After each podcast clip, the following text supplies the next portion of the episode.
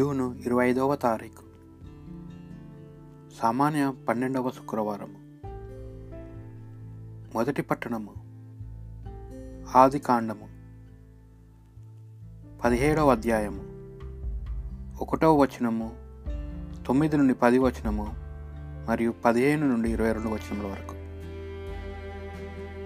అబ్రహామునకు తొంభై తొమ్మిది ఏండ్లు వచ్చినప్పుడు దేవుడు ప్రత్యక్ష ప్రత్యక్షమై నేను సర్వశక్తిమంతులకు దేవుడను. నా సన్నిధో మెలుగుము. నిర్దోషివై ఉండుము. దేవుడు అబ్రాముతో ఇంకను ఇట్లా నేను నీవు నీ సంతతిని వారు తరతరముల దాకా నా ఒడింబడిక చెల్లినట్లు చూడవలెను.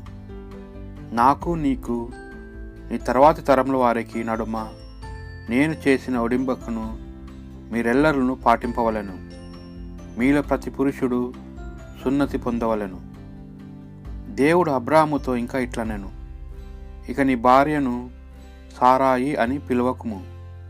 సారా అని మాత్రమే పిలువము.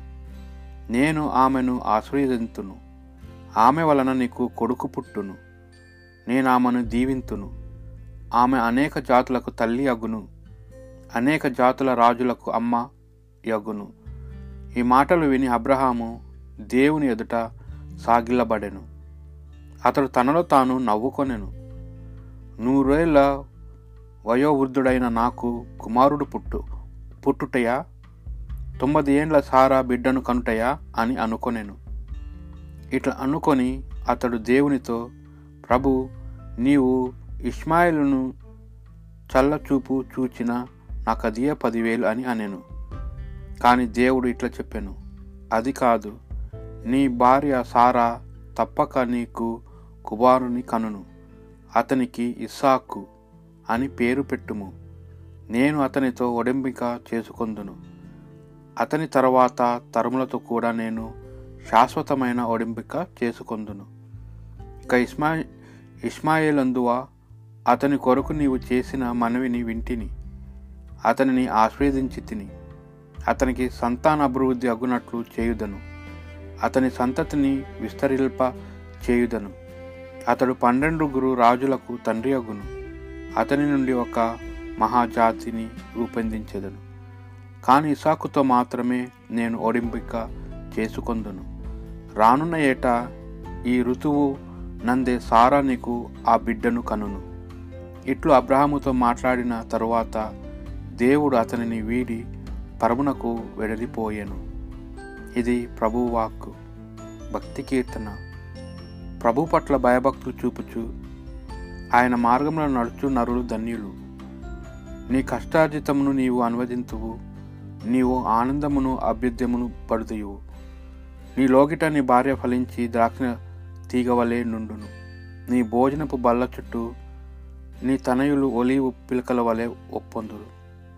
దేవుని పట్ల భయభక్తి గల నరుడు ఇట్టి దీవెనలే పొందును. నీ జీవిత కాలమెందల్లా ప్రభువు సియోను నుండి నిన్ను దీవించునుగాక. నీవే ఎరసలేము అభ్యుదయము కాంతువుగాక. పునీత మత్తయ్య గారి సువార్త. ఎనిమిదవ అధ్యాయము ఒకటి నుండి నాలుగో వచనముల వరకు. బోధన ముగించి పర్వతుపై నుండి దిగి వచ్చిన యేసును జనులు గుంపులు గుంపులుగా వెంబడించిరి. ఆ సమయన కుష్ఠరోగి ఒకడు వచ్చి ప్రభు ముందు మోకరించి ప్రభు నీకు ఇష్టమైనచో నన్ను శుద్ధి చేయగలవు అని పలికెను. అంతట యేసు తన చేయి చాపి అతన్ని తాకి నాకిష్టమే నీకు శుద్ధి కలుగునుగాక అని పలికెను. వెంటనే వాని కుష్టము పోయి వాడు శుద్ధుడాయెను. యేసు అతనితో ఈ విషయమును ఎవరితోనూ చెప్పవలదు. నీవు వెళ్ళి అర్చకునకు కనిపింపుము.